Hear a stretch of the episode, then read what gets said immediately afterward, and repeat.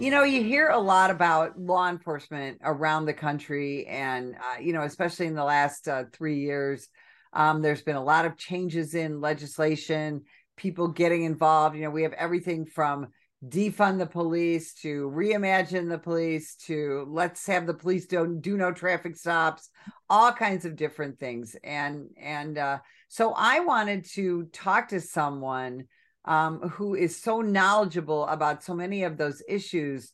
And she comes from an organization that has really been advocating for their state's law enforcement um, almost since I was a baby. So, wow, that's been a long time. Teresa Taylor, welcome to the program. Thank you so much. It's really a pleasure to be here. So, you work for uh, WACOPS. Tell everybody um, what that stands for. WACOPS is the Washington Council of Police and Sheriffs. We are a trade association. We are the, the largest uh, organization of our kind in the state of Washington, and our purpose is to advocate for the profession of law enforcement. And, uh, you know, again, you guys have been around since 1962. And I think one of the um, one of the things that's unique about your uh, association is you have chiefs, sheriffs, you have officers, deputies. Um, you know, you really cover the whole gambit of the profession and you get involved in so many different things from legislative uh, sessions to um, scholarships and uh, and you you guys really do it all don't you we try to do it all uh, we're a small office so I always say, you know, we're a big company with a small office. Uh, you know, we are an organization of organizations. So folks often think that we're a union. Uh, we are not a union. We are a trade association, a nonprofit, but our membership are all union members. So our organization was built on a labor model. We believe in the importance of having labor protections for law enforcement in the state of Washington. And to be a member of WACOPS, you must be a member of your local bargaining unit. And that bargaining unit then joins WACOPS. And as a result of that, we represent over 5,000 boots on the ground officers in the state of Washington. And you're correct, we do also have uh, many levels of management that have chosen to be members of our organization as well. And I think that's really important because when you have a leadership involved in an association like yours um, then you know eh, there's eh, there's just such a broader perspective um, for everyone in the organization. And you know especially in the last three years but but even uh, long before um, uh, 2020 police unions got kind of a bad rap didn't they? That there was always this there's always this um, narrative that uh, police unions, and I was a, a, member of a police union when I was a police officer, um, that all we do is try and save bad cops' jobs. And mm-hmm. nothing could be further from the truth, right? Correct. Uh, you know, I have, eh, we hear that, and we still hear that, um, especially in Washington, where there's all of this turmoil around the relationships between law enforcement and um, members of the public, particularly members of the public that feel marginalized. Uh, there's always this idea that uh, if only, if not for the unions, right? Um, but the fact is, you know, WACOPS, as an example, our board is entirely made up of fully commissioned officers. They're elected by their fellow officers from across the state. And I have never heard a member two things. I've never heard one of my members say um, they we, we cannot have any more reform. Um, officers are very open to uh, new ways of doing things. They're probably the most adaptable, trainable group of professionals in any career. I'd stand them up against any profession in terms of their willingness to always be evolving to meet the needs of their community. And I've never heard a member say, oh, we need to keep bad cops on the job you know, the last thing a good cop wants is to have to work uh, with a bad cop.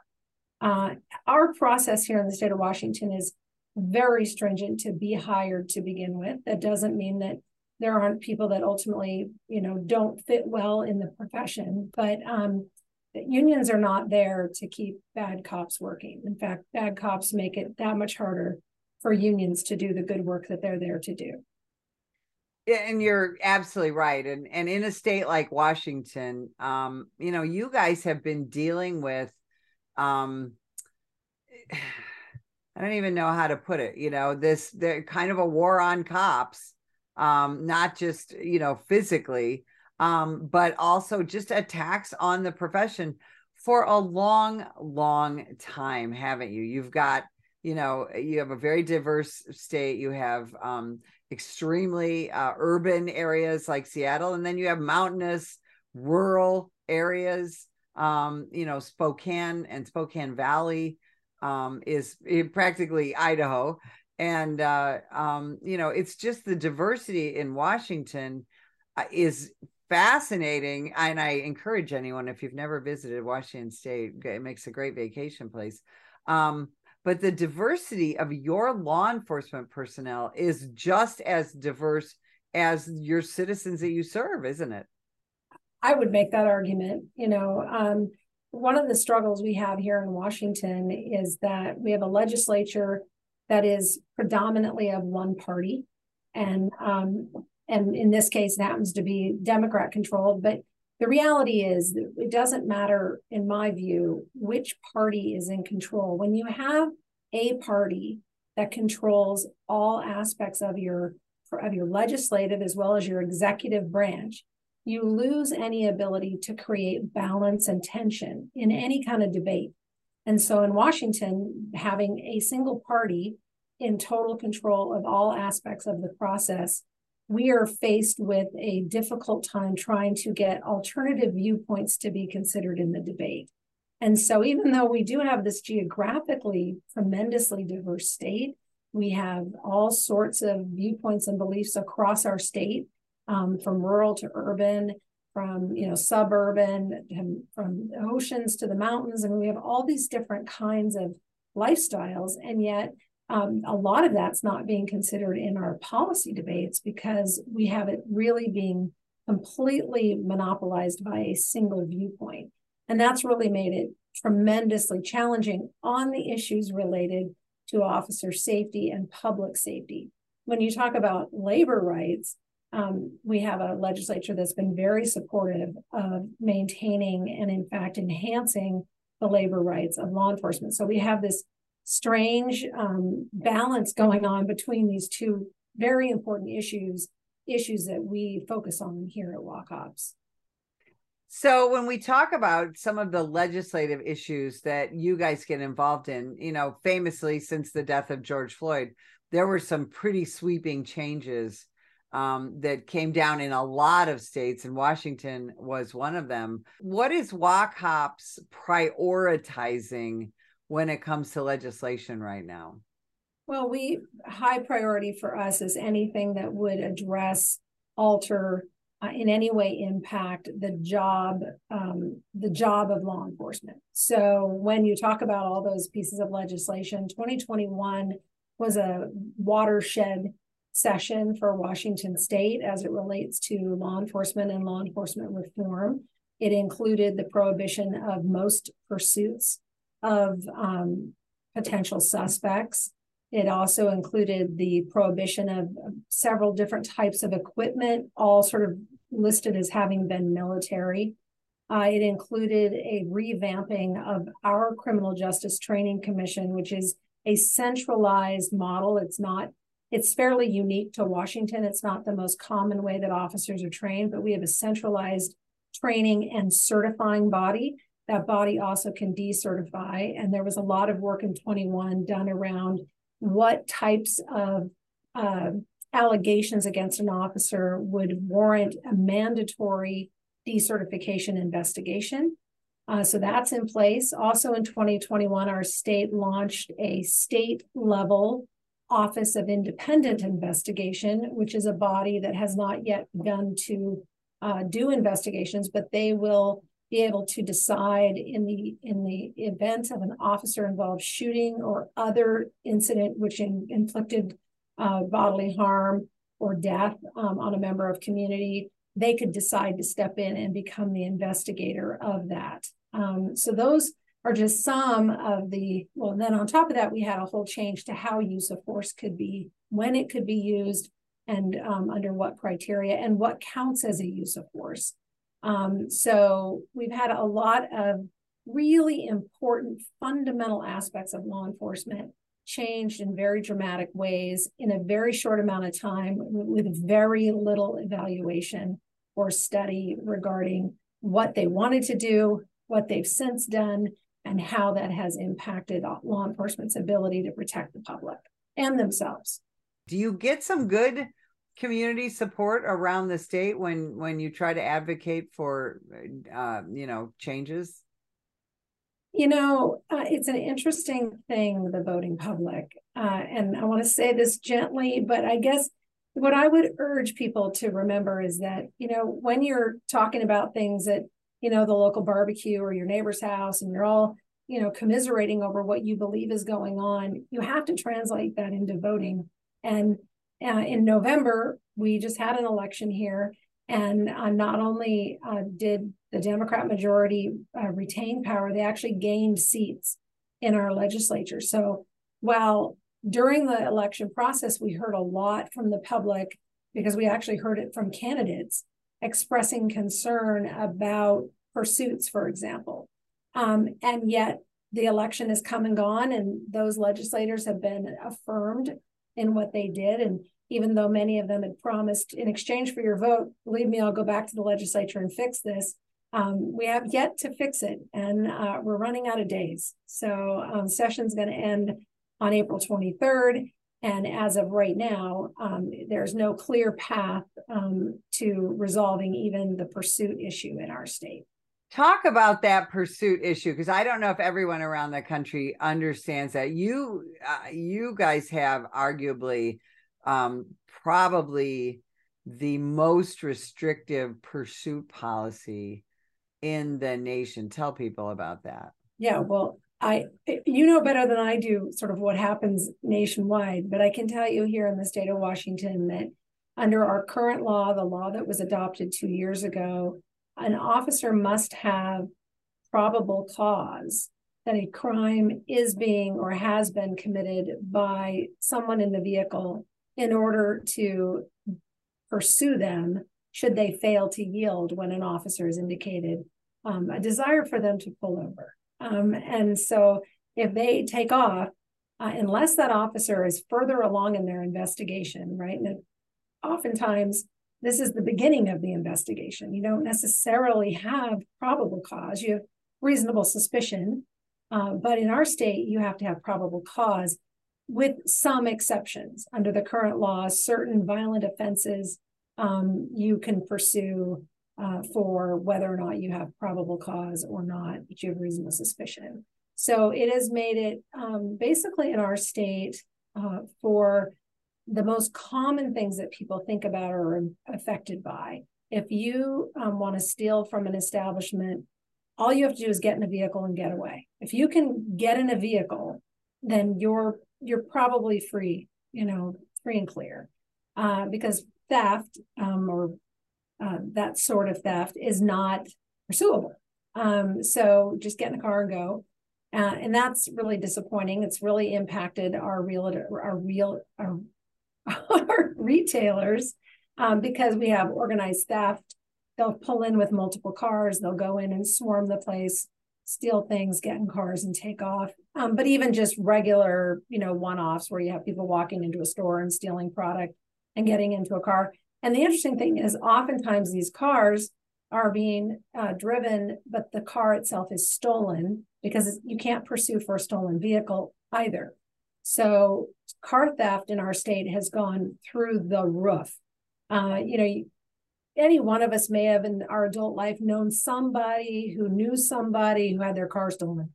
Now it is very common uh, that people know someone, or I know two people personally who had their car stolen. Um, and I, you know, I don't, I don't think I'm unique. So I think that's just an example of how significantly these law changes have emboldened a certain faction of our community to not only now steal cars, but to use the stolen car in their theft ring because neither the theft nor the stolen car warrant being pursued. And there have been some really drastic consequences to that law, hasn't there? There have been um, really tragic deaths as a result of it. Uh, we had a terrible situation in eastern Washington, so over the Cascade Mountains, uh, in which a driver was driving at a high rate of speed. Uh, there was not probable cause to stop for speed, uh, and as and later on down the road, uh, this driver ended up slamming into a vehicle and killing two children in that car. Um, on another sort of um, sort of unexpected, I guess, uh, connection, we had a landscaping company that had had vehicles stolen, equipment stolen. One of the things that it was stolen from them after several of these thefts having occurred was a vehicle. That vehicle um, was uh, then involved later um, in running over two young girls, killing one of them. Um, and had law enforcement been able to have apprehended that vehicle, that tragedy couldn't have happened. But unfortunately, they couldn't stop the vehicle. Um, and so later, not immediately, but later, that same vehicle was used in this terrible hit and run. So, and those are just a couple of examples. There are there are many examples. And then there's just the tragedy of uh, you know, a person, a worker, a person who's trying to live their life goes out to get in their vehicle to go to work and their vehicle's gone. You know, this is not in our state, and our legislature has affirmed this and reaffirmed this. This is not important to them. But I'll tell you, if that's your vehicle and that's your means of getting to work, it's important to you. And not everybody has access to public transit. Our state is not, um, even for our density, you know, really Seattle's about the only place where you can have regular, consistent access to public transit. Um, it's not readily available in many, many, many community, most communities. So imagine you're a worker whose boss expects to see you at 8 a.m. and you've got a 30 minute commute and you step out of your house in just enough time to get in your car and drive on the road and you don't have a way to get to work. Um, these are genuine tragedies for families, let alone the cost of replacing that vehicle, if it can even be replaced um, on the family's budget. So, I mean, we've had certainly terrible tragedies in the loss of life, but we've also had enormous hardship for people who have gone out to find their mode of transportation has been um, removed from their property. And that's the thing. So many of these laws, like the pursuit law, um, are enacted, are passed by legislators who only think about one side of the issue. They really don't think about, um, you know, a, a, a, single mom in Spokane Valley who needs to take her kids to school and then get to her waitress job so that she can continue to feed those kids. Um, that you know, they just think about, oh, the you know, the police are bad and we don't want them to be able to pull people over. Um, and uh, why do they need to pull people over anyway? Because they're just going to give them a ticket for no license plate or whatever. Um, they don't necessarily always think things through, and and that kind of goes back to what you were talking about. When you don't have this diversity of legislators, um, you tend to get a very one-sided view, don't you? Right. I mean, we all should be careful all the time to to not just speak in an echo chamber you know i i like to talk to people who have different viewpoints than i do um, i want to check myself. I want to know. I, as an organization WACOPS is very open to we reach out to um, all of the different community organizations that have an interest in this topic. Uh, we're not afraid of making sort of surprising um, alignments with other groups. We've proven this over and over again because we want to make sure that we're able to share with them our perspective eh, from law enforcement, but we want to hear from them because oftentimes you can get differing minds in a room together. You can find that you have more in common and more agreement than you think. But if you aren't willing to have that conversation, it's really easy to just assume we don't agree and we're not going to. We've been able to bridge a lot of challenging conversations with Washington state's various communities by having face-to-face conversation. But in 2021, our legislature really discouraged, in fact, did not even allow for folks with any different viewpoint to be heard. They did not want any opposition. They wanted to just ram their ideas through. And they were very effective at doing that. You know, it's interesting you were talking about pulling people over for this or for that. This year, Washington State's had a bill, and it's at the moment not going anywhere, but it would have banned traffic stops. Uh, and so I'm sure we'll be dealing with that bill again next year. Um, but for this year, I think, uh, of course, it's too soon to say for sure because crazy things can happen with the legislature. They can suspend rules and do all kinds of things if they wanted to. But it sounds like for this year, that bill's not going forward. But it would have done exactly that. It would have made it so that an officer could not stop a vehicle if the primary reason for the stop was some sort of safety related issue or expired tabs or a variety of, of things. Well, you guys are slowly chipping away, um, you know, which is what has always impressed me about what you do. And you're out, you're out in the community talking, you're out in the media talking, and uh, and you're letting people know that you you really don't just work for law enforcement; you represent them, but you're ultimately working to help keep the community safe, and that's what we so appreciate about what WACOPS is doing. Tell people where they can find you uh, on the on the web and uh, on social media. So we're on Facebook, Washington Council of Police and Sheriffs. So we would encourage everybody to to like us and uh, see what we post there. And then our website is www.wacops.org. I tell you, Teresa, I can't thank you enough for spending time with us today. This was um, a really enlightening conversation, and we appreciate everything that you do. And if you would like more information about the National Police Association, visit us at nationalpolice.org.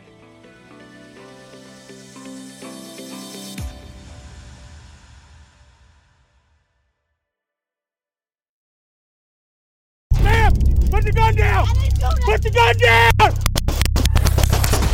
Last year, law enforcement officers were involved in hundreds of thousands of use of force incidents. A use of force incident is when an officer must use nonverbal tactics to gain control of a dangerous situation. Put the knife on the ground. In many cases, officers have no choice but to use force when a suspect doesn't comply with a lawful order. Use of force is always ugly, no one likes it, especially police officers. Together, we can help de escalate these dangerous encounters. Help police officers by complying with their lawful orders. Don't attack, attempt to disarm, or flee from an officer. Use of force is an officer's last option. Most incidents can be avoided by not resisting arrest. If you feel you've been wrongfully detained by a police officer, then seek a legal solution after the encounter has been resolved. Let's keep everyone safe. Comply now and complain later.